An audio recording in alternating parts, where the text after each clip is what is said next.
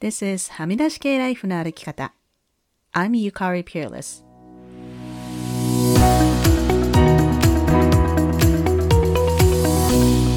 周りが決めた道からはみ出して自分だけの生き方をする人を応援するポッドキャスト。はみ出し系ライフの歩き方。Welcome to episode 241. 皆さんこんにちは。ピアレスゆかりです。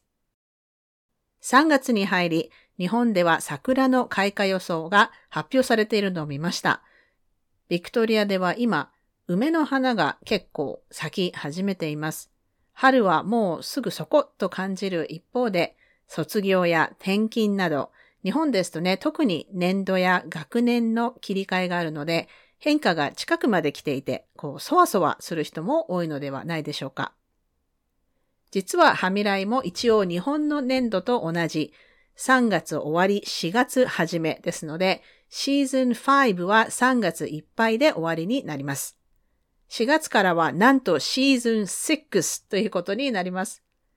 新しいシーズンに向けて何かやろうかなと考え始めています。以前はね、リスナーの皆さんからボイスメッセージを送っていただいたりしたんですけれども、またやってくれる方いますかね？他にも何かアイディアがあったら送ってください。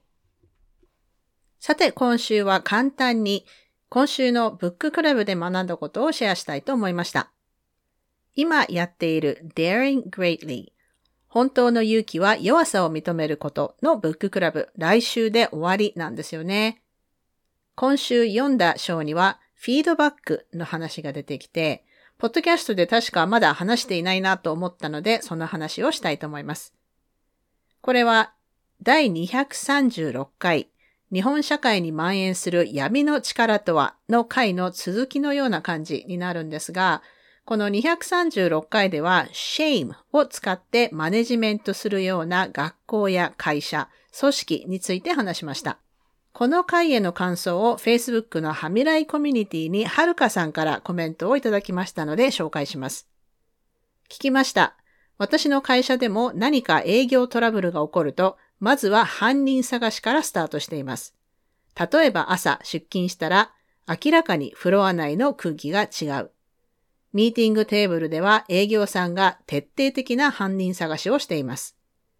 こういう空気があるだけで結局周りの人も萎縮するし、結果的に全員がのびのびと仕事ができなくなってきています。これを見ている開発部署の人たちもいわゆる上からの指示待ちなスタンスになるし、クリエイティブさもなくなるし、これって何の意味あると思いながら過ごしています。はるかさんありがとうございます。これがまさにシェイムカルチャーですね。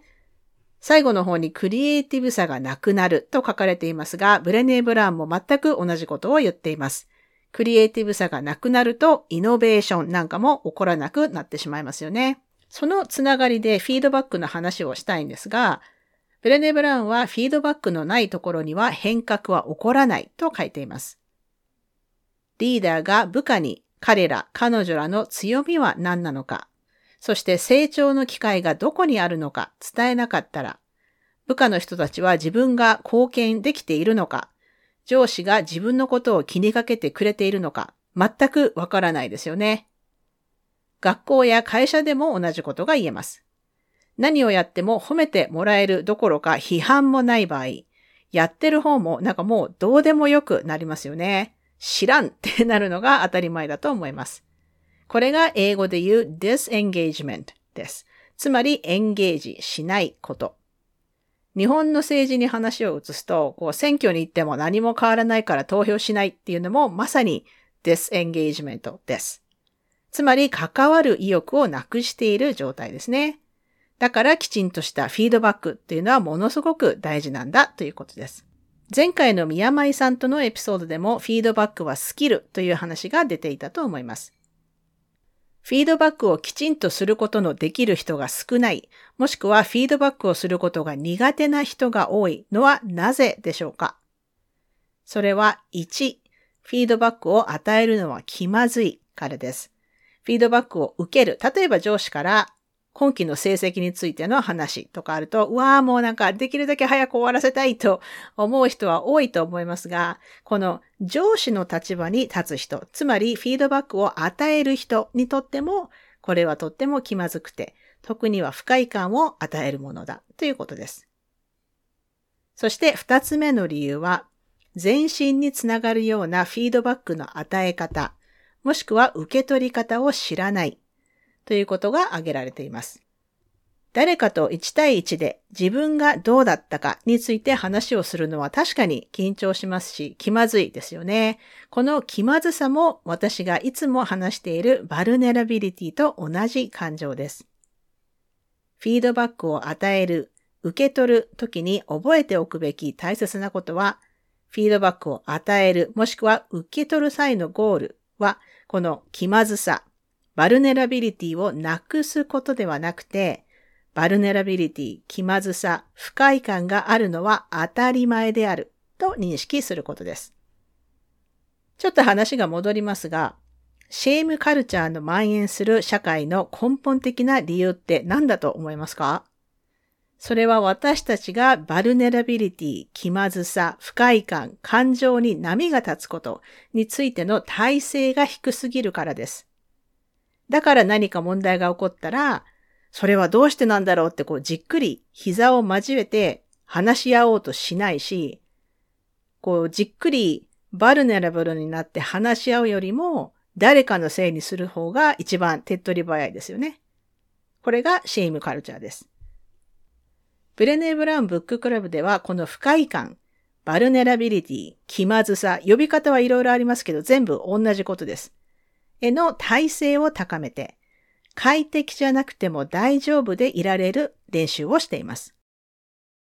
気まずい機会をすべて避けて生きていこうとすると、さっきも言いましたが他人と深く関わらなくなるし、そこでディスエンゲージメントが起こって完璧主義に陥ったり、人と比べたりして自己肯定感も低くなり、心からの生き方っていうのができずに幸せを感じにくくなってしまいます。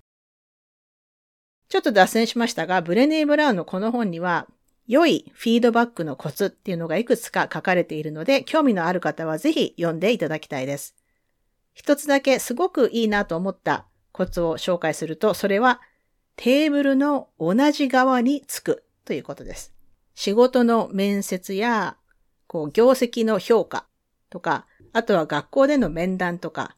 大抵の場合、こう、机が二人の人間の間にあって、フィードバックをする人がフィードバックを受ける人にこうダメ出しをするみたいなパターンがほとんどじゃないですかね。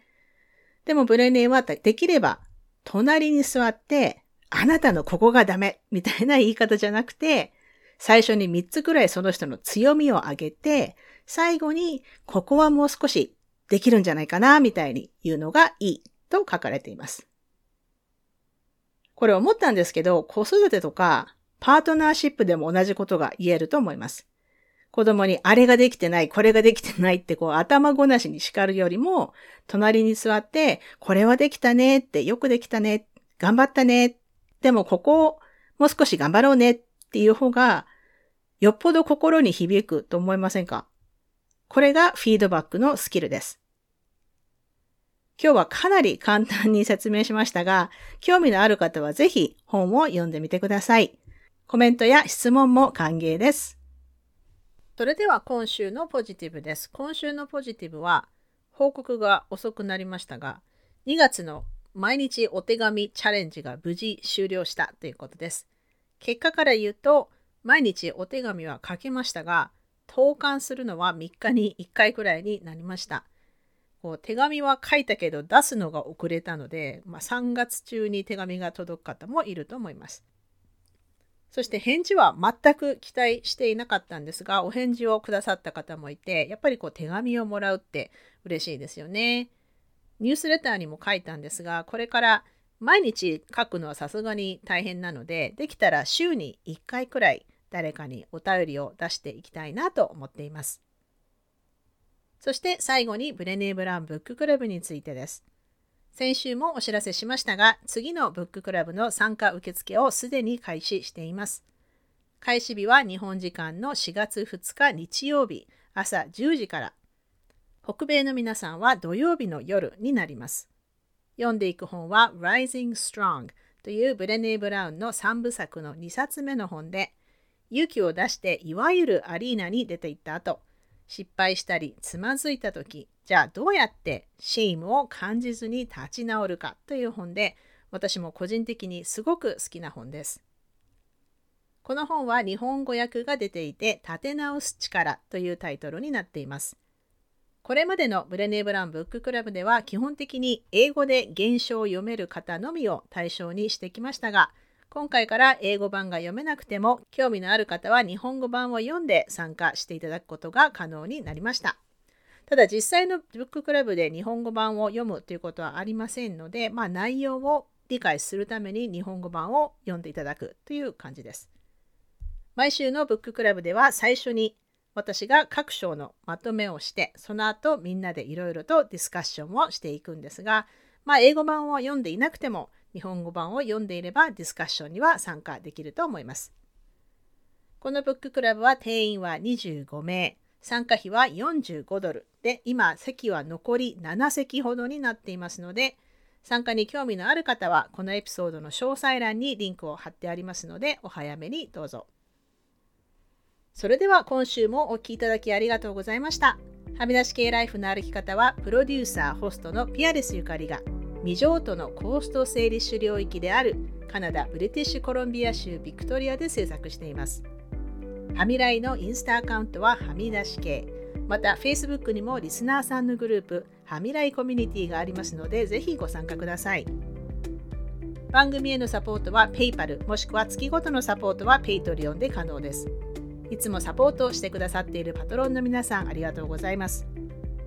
番組のスポンサーは随時受け付けておりますので、ぜひお問い合わせください。今週のポジティブ、今週のブレイブ、エピソードの感想はいつでも歓迎ですので、はみ出し系 at gmail.com までどうぞ。ゆかりのニュースレターは毎週サブスタックにて配信していますので、詳細欄からご登録ください。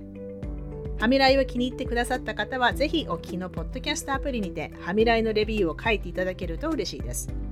レビューを書いていただいた方には、ハミライステッカーをお送りしますので、住所を教えてください。さて、ここまで聞いてくださった方に今週の内緒話をお話します。今週の内緒話は、これ私写真をインスタに載せましたが、今週古本屋で日本の家紋 が